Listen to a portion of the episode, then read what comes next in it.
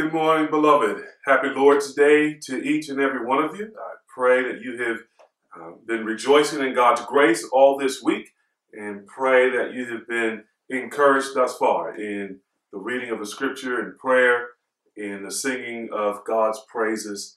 And I pray that you're encouraged now as we come to God's word. So let's pray together and let's go to God's word together. Father, indeed, we give you thanks for another day's journey, another opportunity to meet together in this virtual way, um, to interact with each other, even in the chat, and to hear together at the same time your word.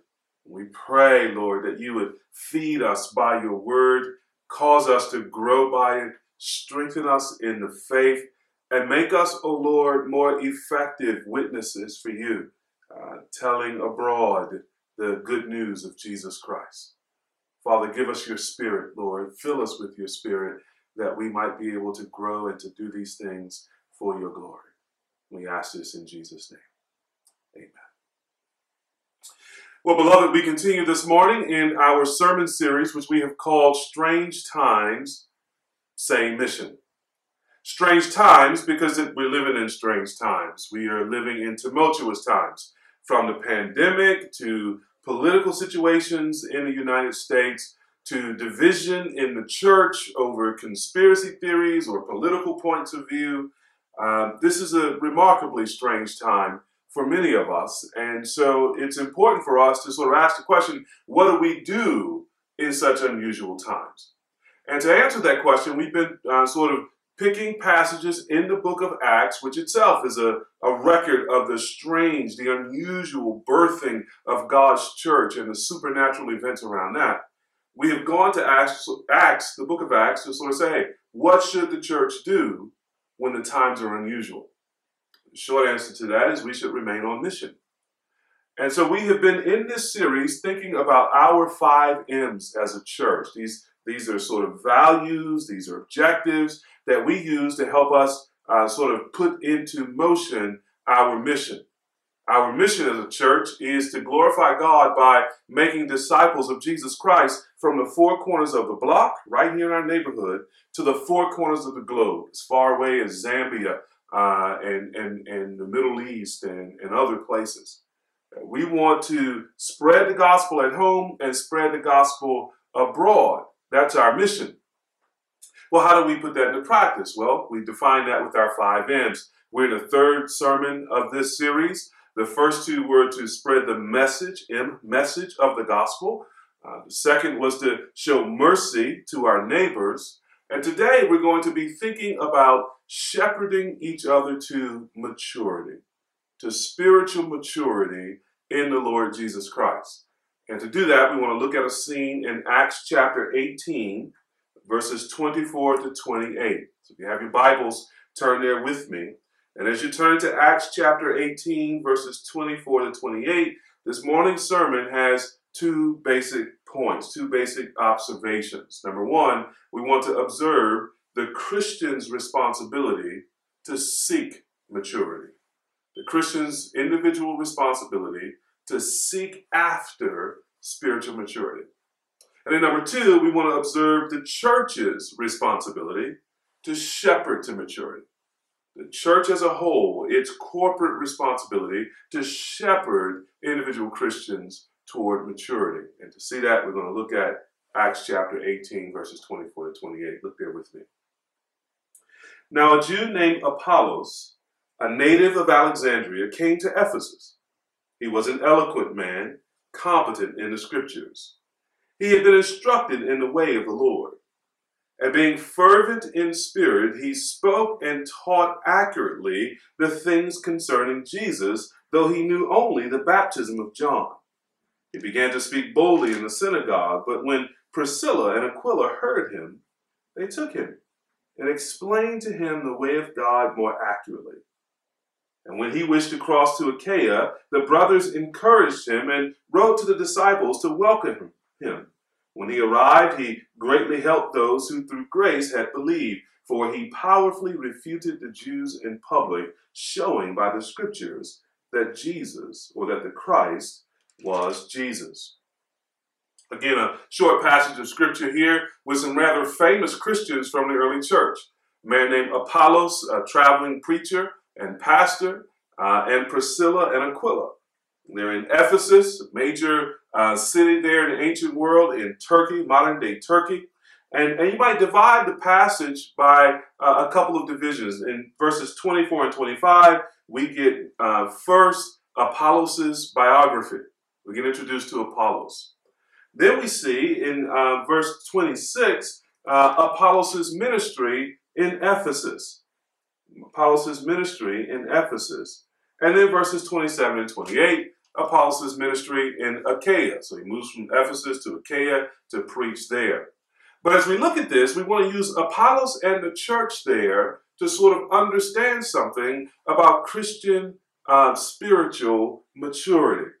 And so we want to think about the Christian's responsibility, first of all, the individual Christian's responsibility to seek maturity. And let me begin with a simple, unalterable, inviolable truth. You are responsible for the quality of your own spiritual life. You and I are responsible for the quality, quality of our own spiritual lives. And our spiritual maturity, in many ways, will be directly connected with the, the extent to which we assume and take responsibility for ourselves spiritually. So while your maturity can be helped by others, your maturity cannot be assigned to others. On the day of judgment, when we stand before Christ, each person will give an account for what they have done in the body. We will not be held responsible for the spiritual lives of other people. And we will not be able to sort of blame other people for the quality of our spiritual lives. You and I are responsible for the quality of our spiritual lives. That means we have a responsibility to seek actively maturity in Christ and the things of God. In our text this morning, our brother Apollos is an example of that, of seeking maturity. He's a role model for us in terms of seeing what spiritual maturity looks like. And from what is said about Apollos in these verses, uh, I want to suggest about three things that each of us should commit to as we take responsibility for our spiritual lives and responsibility for maturing in the things of Christ. Number one, we should commit to being cross cultural Christians. We should commit to being cross cultural Christians. Look there in verse 24. Now, a Jew named Apollos, a native of Alexandria, came to Ephesus. Now, why is this in the Bible? Every jot and tittle, every letter and punctuation mark of the Bible is inspired, literally breathed out by God. The Holy Spirit carries the prophets and the apostles along, guiding them to write down the very words of God. Now, given that, why does God put this in the Bible? Is he simply trying to make a story a little bit more interesting with some color and detail?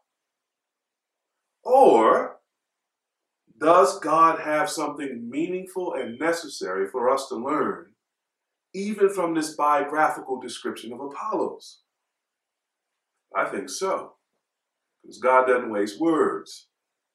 So, what does God want us to make of these facts about Apollos? God, I think, wants us to know that from the beginning, He intended His church, His family, to be a multicultural, multi ethnic, multinational, multi class, multi education level, multi um, financial status level, multi everything family. And for that to be the case now, beloved, then those who belong to the church of Jesus Christ need to commit to becoming cross cultural Christians, skilled and adept at interacting with people from every kind of background. That's what Apollos was. He's, he's cosmopolitan, really. Notice he was Jewish by religion and culture, but he wasn't from Israel. See, the text says there he was a native of Alexandria, which is a major capital city in Egypt, which is in North Africa.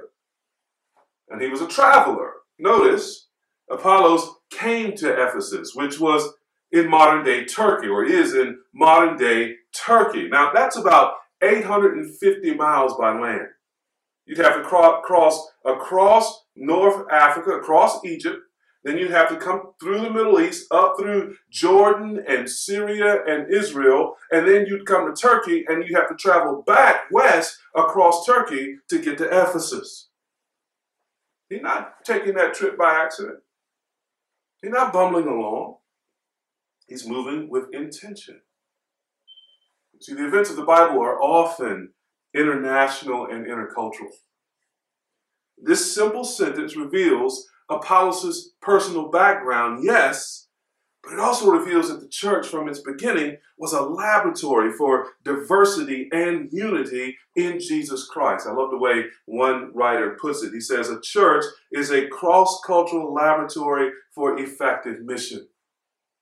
He continues a, a, few pages later. The Bible gives clear evidence that God intends the little clashes of culture in your church to get you ready for the really difficult clashes of culture in missions and evangelism. You see what's being said there? You're a member of a local church, you're in God's multi ethnic, multicultural family. And in that family, there are little cultural skirmishes. But those are meant to prepare us to go out into the wider cultures of the world and deal with those skirmishes on behalf of Christ and the gospel. Now, for us to be effective at that, we, we need to be self consciously, actively committed to becoming cross cultural Christians. So, Christian maturity of the type that Apollos exemplifies, Christian maturity involves embracing our own ethnic and cultural selves while accepting and engaging others as their own ethnic and cultural selves. A Christian who is mature doesn't require other Christians to be like them in order to know them, love them, fellowship with them, and be on mission with them. A Christian who is immature when it comes to cross cultural identity and living will actually be a divisive force in the church. Because in their immaturity, they will not know how to negotiate cultural difference and they will not accept people who are not culturally like them. At ARC, we want to be a church family where Christians of all backgrounds are welcome and where we learn to benefit from Christians of every background. But that's God's family. But that requires cultural awareness, acceptance, maturity, and reconciliation. And this, beloved, is why we're doing the Be the Bridge groups to grow precisely in this way so that we are a diverse yet unified family. The family of God as God intends it to be. A kind of small cross cultural laboratory that prepares us for the bigger cross cultural world in which we are meant to take the gospel. Now, being prepared for that requires active investment. And that's what I want to call you to this morning. If, if in any way you have been passive about being a cross cultural Christian, about being a, as Don Carson would call it, a world Christian, I want you to relinquish that passivity. And I want you to pray for an active embrace of this call to become a bit more like Apollos, to bring yourself fully into the church and to engage and to contribute to and receive from others who are bringing themselves fully into the church as God intends it to be. So that's the first commitment as an individual. Here's the second commitment commit to becoming capable Christians. Commit to becoming capable Christians. That's what we learn about Apollos in that next sentence. Notice again in verse 24, he was an eloquent man competent in the scriptures. He had been instructed in the way of the Lord. So we learn three more things about Apollos here. Number one, he was an eloquent man. That means he talked real good. Boy could preach. Number two, we learned that he was competent in the scriptures. He, he knew his Bible. He, he, he was able to explain it and to teach it. But notice number three, how he got that way. He had been instructed in the way of the Lord. That means he had been discipled. He had been intentionally taught how to follow Jesus. That little phrase there, the way of the Lord, I actually love it because uh, in the early church, before Christians became known as Christians in Acts 13, they were called followers of the way. And that, that phrase, the way, had a sort of double meaning, right? Because Jesus said of himself that he was the way, the truth, and the life. So it was a way of saying they were following Jesus. But it also had uh, reference to the pattern of Christian living that, that to be in the faith was to be in a kind of lifestyle, not just believing in Jesus, but, but behaving as Jesus would have you. And so Apollos has been instructed in that. And as a result, Apollos was a capable Christian. He was capable of speaking, as I said, real good. And he was capable of teaching the Bible to others.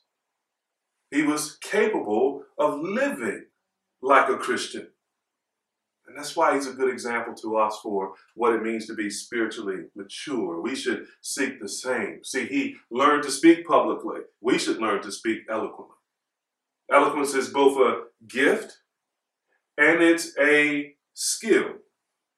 Some people are born communicators. They're just given all the equipment. You know, think of Babatunde, Pastor Babatunde. We could, we would love to just listen to him read the phone book, wouldn't we?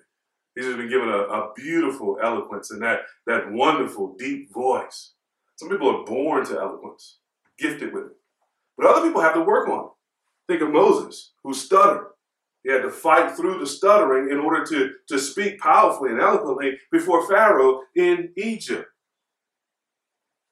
We should want to learn to do that, even if we're not naturally gifted at it. Now, not everyone will be a preacher. I'm not suggesting that. I don't think God calls everyone to be a preacher or a public teacher of the scripture. That's cool. But notice what Apollos is eloquent in. Notice what he's capable with. He's eloquent in speaking Bible truth. Now, every Christian ought to want to be at least eloquent enough to speak clearly and beautifully about the Bible and the truth that's taught in the Bible. That's part of what it means for us to be capable Christians. We need to commit to that. Is the second thing. We need to learn our Bibles. Apollos learned the scriptures. He was competent with the scriptures. That means he was able or capable with the scriptures. In the same way, every Christian should want to work and to grow in their competence, our competence with the Bible. Now, I'm not talking about head knowledge alone, because that kind of knowledge is what Paul says in 1 Corinthians 8 1. That's what puffs up in pride and arrogance. To, to have that kind of knowledge, all you to do is open a Twitter account. That's not what's in view in the Bible. All you need to do, or what we need to do in order to sort of learn the scriptures, is to apply ourselves to the study of the scripture, not just to have it up here, but to have it in here, inflaming the heart, and to have it come out of here in practice, in application in actually doing what the Bible instructs us to do. Now, that, that kind of knowledge has a different end. It doesn't puff up, it leads to love which builds up. Remember what Paul says in 1 Timothy chapter 1, verse 5. He told Timothy that he had left Timothy in the same city, in Ephesus, to tell people not to teach anything that was contrary to sound doctrine, nothing contrary to the Bible, right? And the apostles' teaching. And then he says, This is why. Aim of our charge is love that issues from a pure heart and a good conscience and a sincere faith. Knowledge, then, or doctrine, is meant to lead to love from the from a pure heart and a good conscience and sincere faith. And so the question becomes when we are thinking about spiritual maturity and thinking about Bible knowledge as it relates to spiritual maturity, the question becomes does our Bible knowledge mature us in love? Does it make us love better? Because if we got a lot of head knowledge, but we don't know how to love people, that's a problem. That is immaturity. But if what we know, even if it's a little bit, helps us to love better, well, then we're on the path to maturity because we're on the path of grace. And so, are we competent in the Bible? Do we understand it? Can we teach it? Can we unfold its meaning? And does it lead us to love? Is another thing. Notice what what what my man received, Apollos received. He received discipleship, it was saying a moment ago. And so, like Apollos, we should seek out someone to help us understand um, the, the life, the way more fully. Now, I think this is a great failing in too many churches today.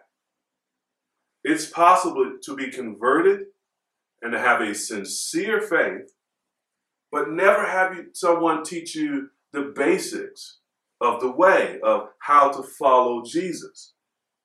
I mean, we could spend years kind of picking up bits and pieces from sermons we hear or uh, Bible studies that we're told about so that we, be, we look more or less Christian. But then if someone asks us to do something simple like pray in public or to, to teach a Bible study or befriend someone who is suffering, well, then we, we feel our weakness and we feel our immaturity. No, we might even feel a touch of imposter syndrome. Why? Well, that's because a great many churches have wonderful Sunday services, but do not have a culture of disciple making, of intentionally teaching people how to follow the way of the Lord. Now, even though that might be the case in, with a lot of churches, as I said before, we still have an individual personal responsibility uh, to seek out discipleship from others, to learn from others. So don't be passive in this area. If there's some area where you don't know the way, right? You don't know how to follow Jesus, seek someone in that area that you respect and admire and trust and ask them to show you what they do. Ask them to teach you what they have learned. So you could be a Christian who has never learned to pray or to read the Bible, study the Bible. Okay, then ask someone to, to walk with you and to teach you that, help you to help you to learn that, seek someone out. Or you may be a Christian who has never been taught how to date or how to be married.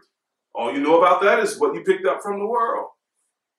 Oh, please don't stop there. Ask someone to help you how to live in those areas of your life. Uh, same applies. You might be someone who has been a Christian for a number of years, but you've never been taught how to parent your children in a way that's consistent with the with the Christian faith. Seek someone out, someone who's parenting you you admire. Ask them to help you in that regard. Or you may be someone, a Christian who has never learned the fear of the Lord and personal worship. Seek someone out. You get the point. Take responsibility for becoming a capable Christian who follows the way of the Lord in area, every area of life. Here's the third commitment. So commit to being a cross-cultural Christian, commit to being a capable Christian, commit to being a convincing witness. A convincing witness. It's part of the commitment to spiritual maturity. Notice verse 25 that Apollos, being fervent in the spirit, in spirit, he spoke and taught accurately the things concerning Jesus, though he only knew the baptism of John. As I said before, Apollos is a traveling preacher.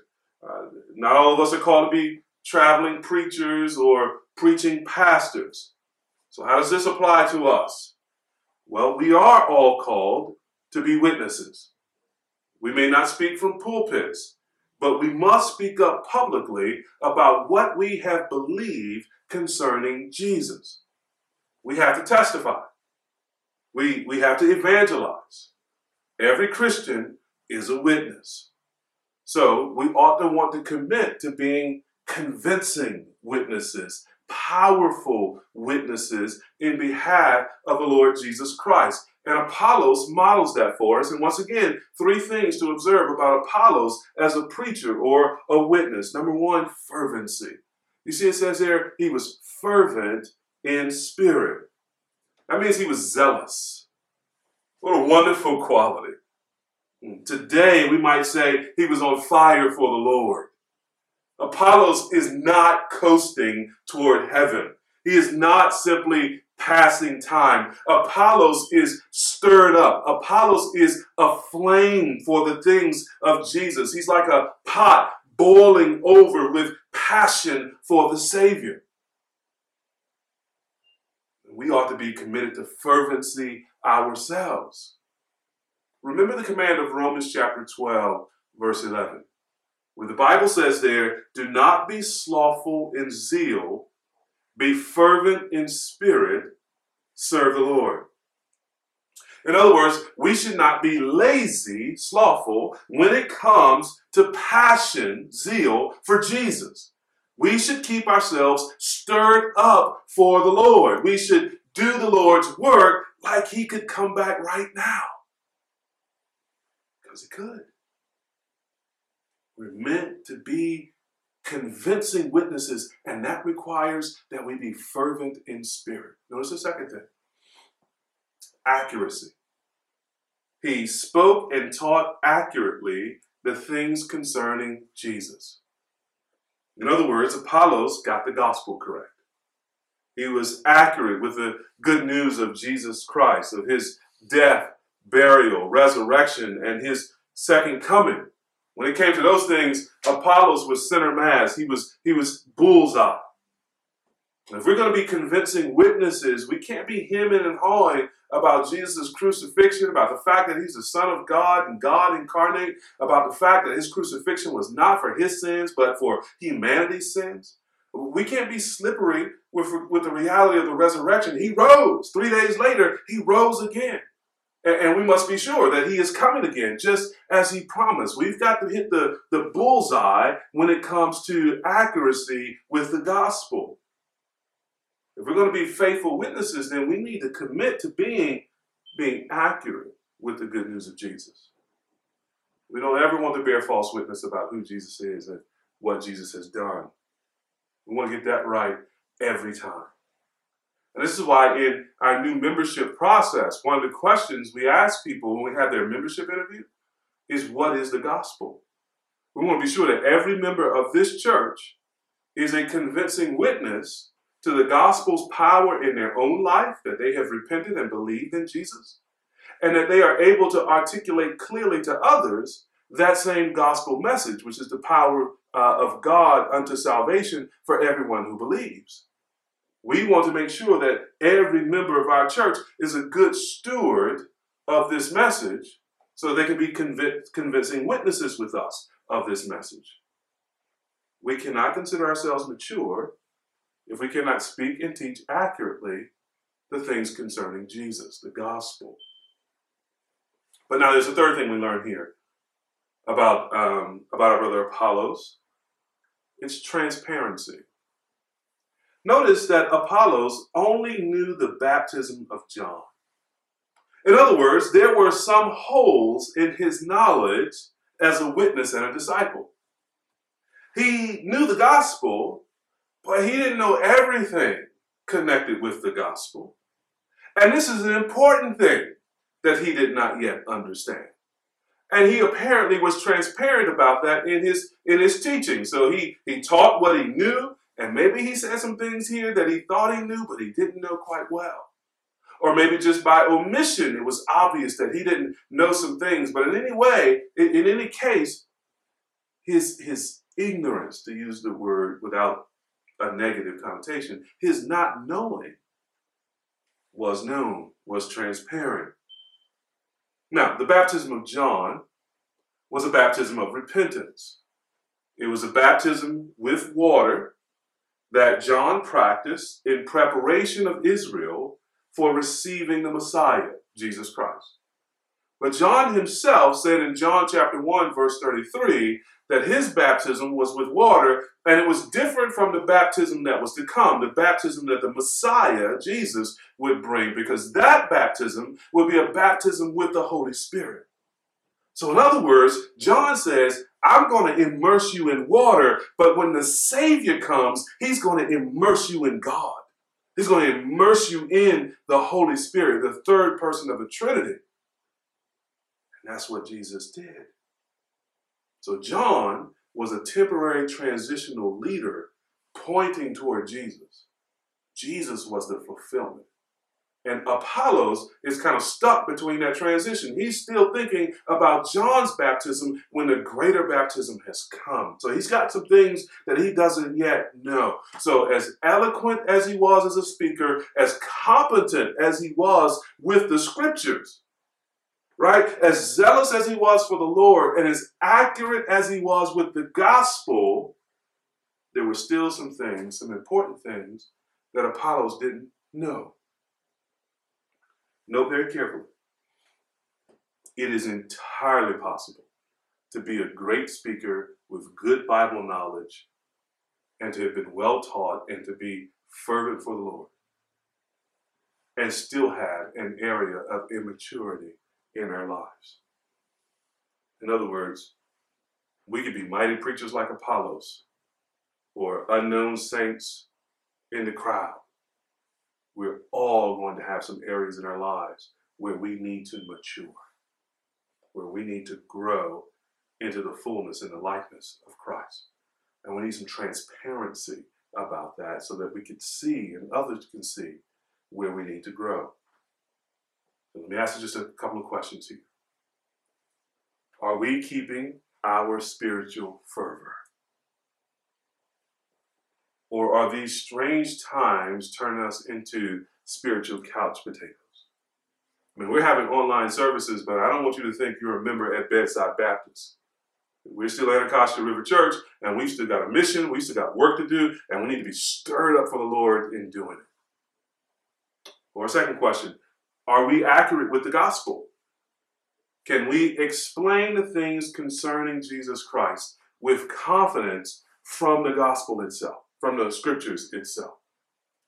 We need to know the scriptures and we need to know the gospel so that we can open the book and show people in the book the good news of Jesus. Or third question, are we transparent with the things we know and the things we don't know? Or are we pretending that we have nothing left to learn? You know, you can't pour more water into a full cup. And so if we're walking around like we're full, and yet we serve an infinite God who always has more to give us. But we can't take on that more if we're pretending to be so full. So are we transparent about what we what we don't know as much as we are about what we know? So let me put this question, final question, a different way. Is there anything about the character and the work of God that makes you go, oh, I wish I knew God better in that way? I wish I knew more of Him in that way. And do you have a plan for getting to know your God better in that way and growing in maturity with Him? So, when it comes to our individual responsibility to seek to mature, we want to commit to becoming cross cultural Christians, capable Christians, and convincing witnesses. Those are the individual commitments we could infer from this text um, as we pursue spiritual maturity. It's a way of taking responsibility for our own spiritual lives. But that brings us then to a, a second observation from this text. We want to observe the church's responsibility now to shepherd individuals to maturity.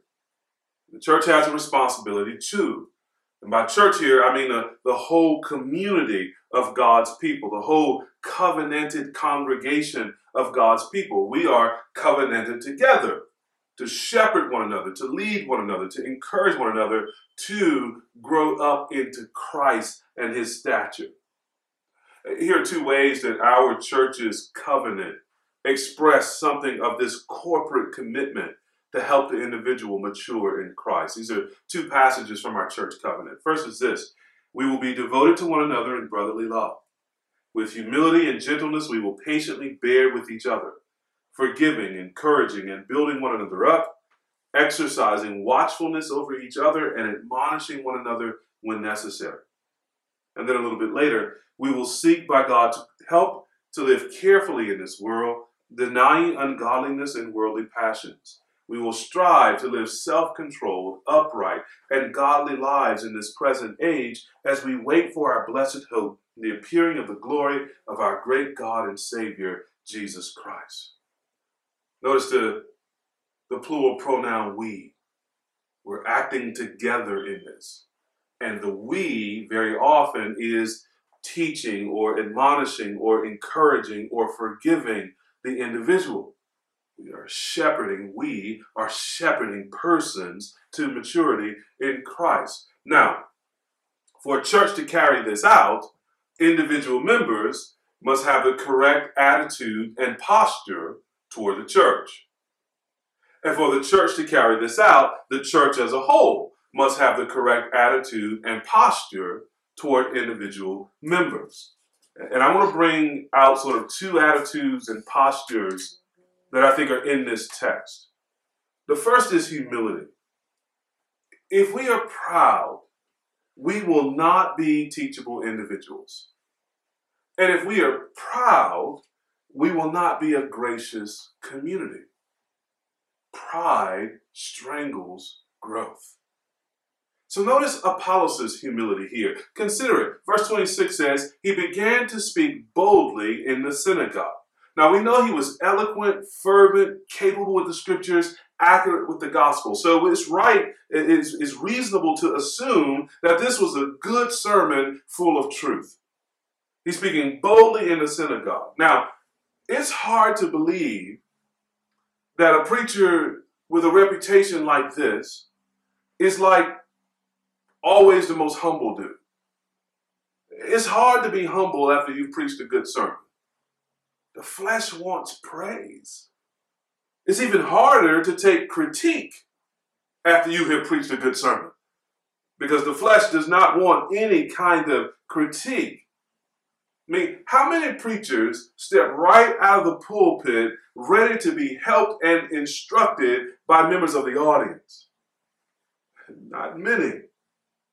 But Apollos allowed himself to be pulled aside and instructed. This is a humble dude, which makes him teachable and able to be shepherded toward humility. But now notice Aquila and Priscilla in the rest, rest of verse 26 there. There the Bible says, he began to speak boldly in the synagogue, but when Priscilla and Aquila heard him, they took him and explained to him the way of God more accurately. They too, representative of members of the church, demonstrate for us real humility. Notice now, first, they listened to Apollos. They heard him. There's some people in churches who are too proud to hear from anybody but the main pastor, uh, who are too proud to hear from anybody but their favorite teachers and preachers. They won't receive from anyone else. But that's not Aquila and Priscilla. Second, Aquila and Priscilla, notice, took him and explained to him the way of God more accurately. This is a very gracious and humble act on their behalf because they're not trying to prove how much they know. They're not in some contest with Apollos in front of the congregation to sort of maintain some status and to demonstrate that, that they actually know more than Apollos do. And, and they're not in some name dropping attitude. They they like, yo, we used to rock with Paul. So, you know, they're dropping Paul's name everywhere in order to bring attention and status to themselves. That's that's not in them at all.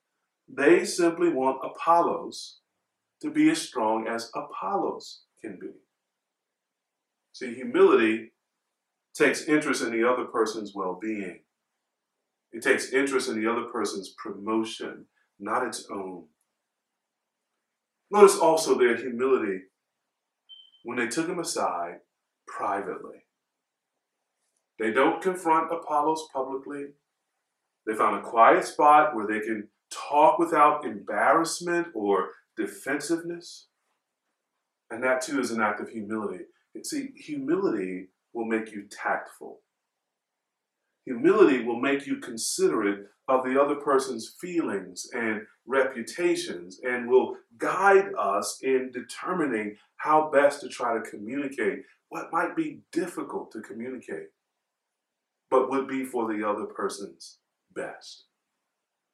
if a church is going to be the kind of community where people have room to grow and to mature, well, it's going to have to be the kind of church that takes a risk to let Apollos preach, even though he doesn't have everything nailed down doctrinally.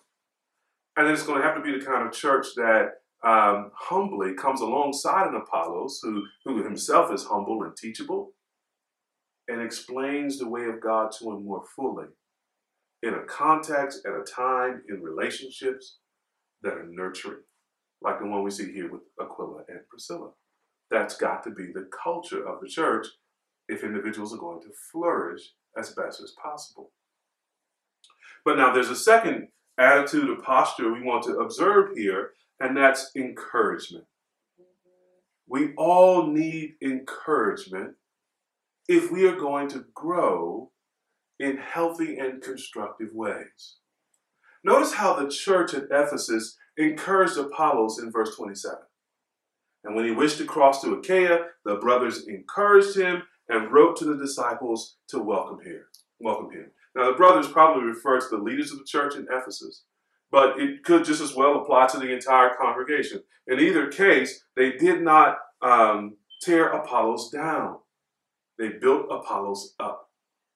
And they, they furthered Apollos' credentials and recommendations by writing this letter to other churches. That was in New Testament practice. If you had someone like Apollos who was an itinerant preacher traveling and preaching in various places, well, the church that he was just at would send a letter of commendation to um, the church that he was going to.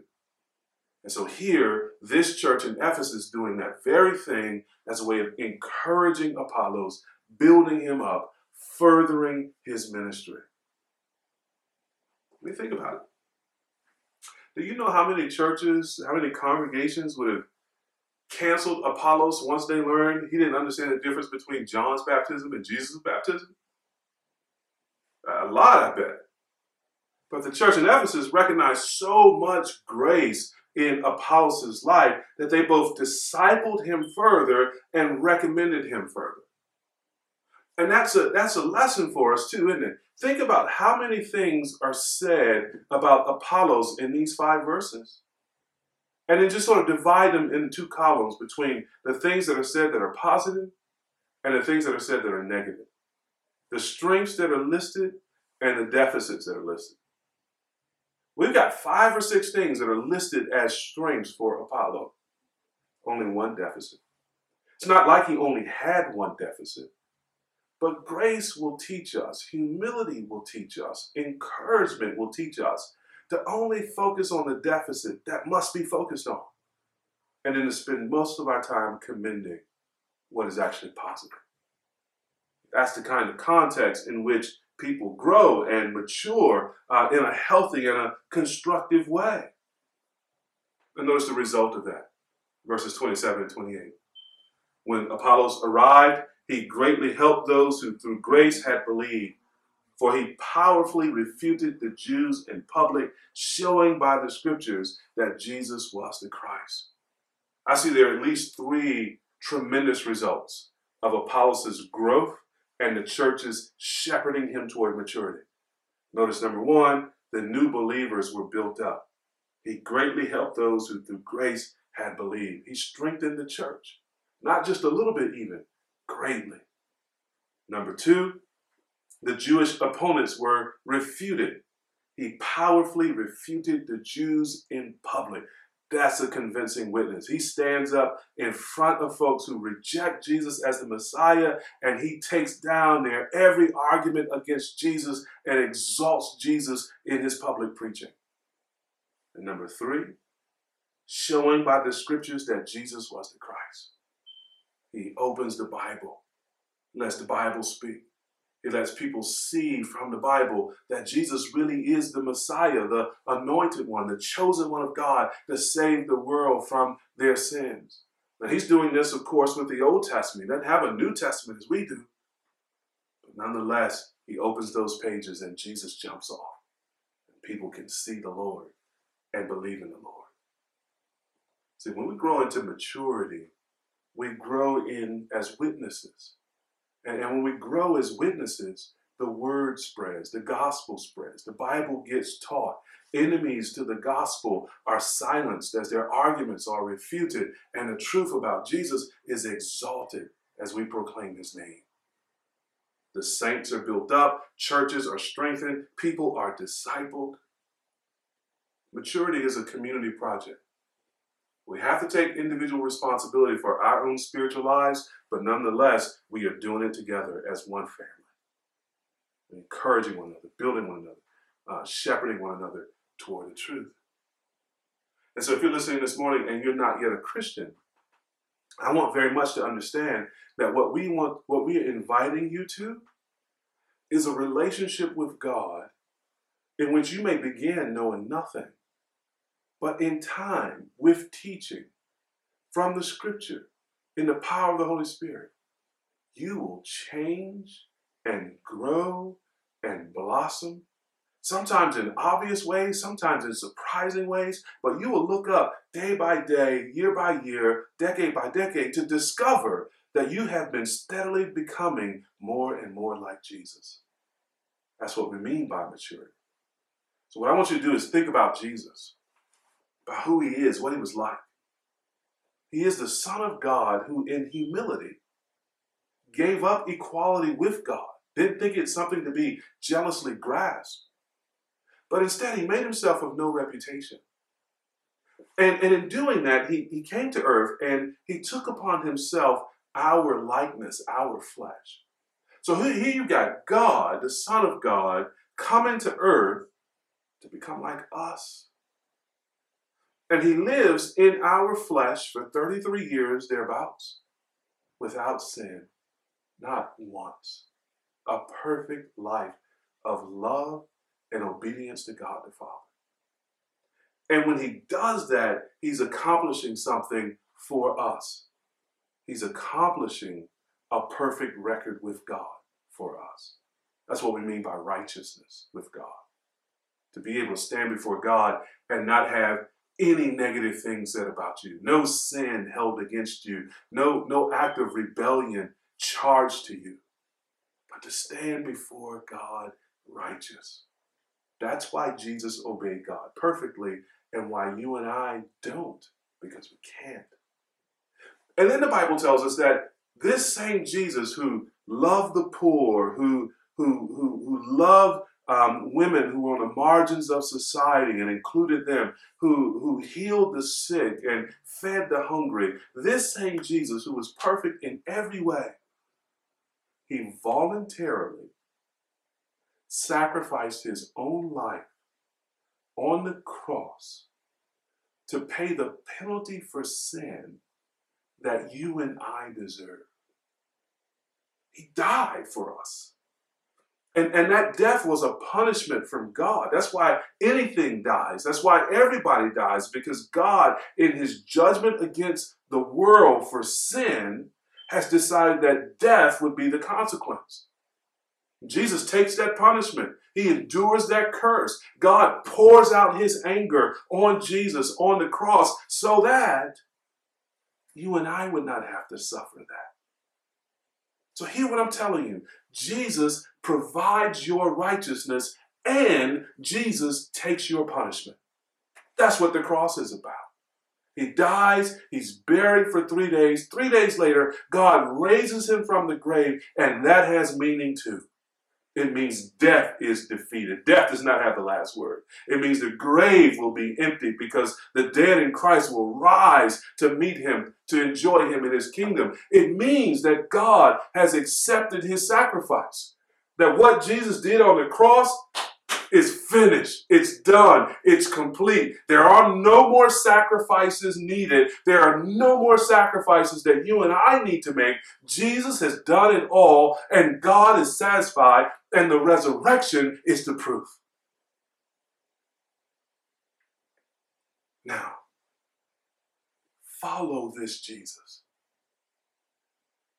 Believe in this Jesus that he is the Son of God, that he died for your sins personally, and that your sins have been forgiven through faith in Him, and turn away from every other God, every idol, turn away from every sin, turn away from everything that would keep you from Jesus, and follow Him. If you turn from sin and put your faith in Jesus, this is the promise of God in the Bible. All of your sins will be forgiven. You will be declared righteous. In fact, you will be made a new creature. And you will begin to grow into the image and the likeness of Jesus. You'll begin to grow in the knowledge and the righteousness and true holiness of God. You will begin to mature in the way of God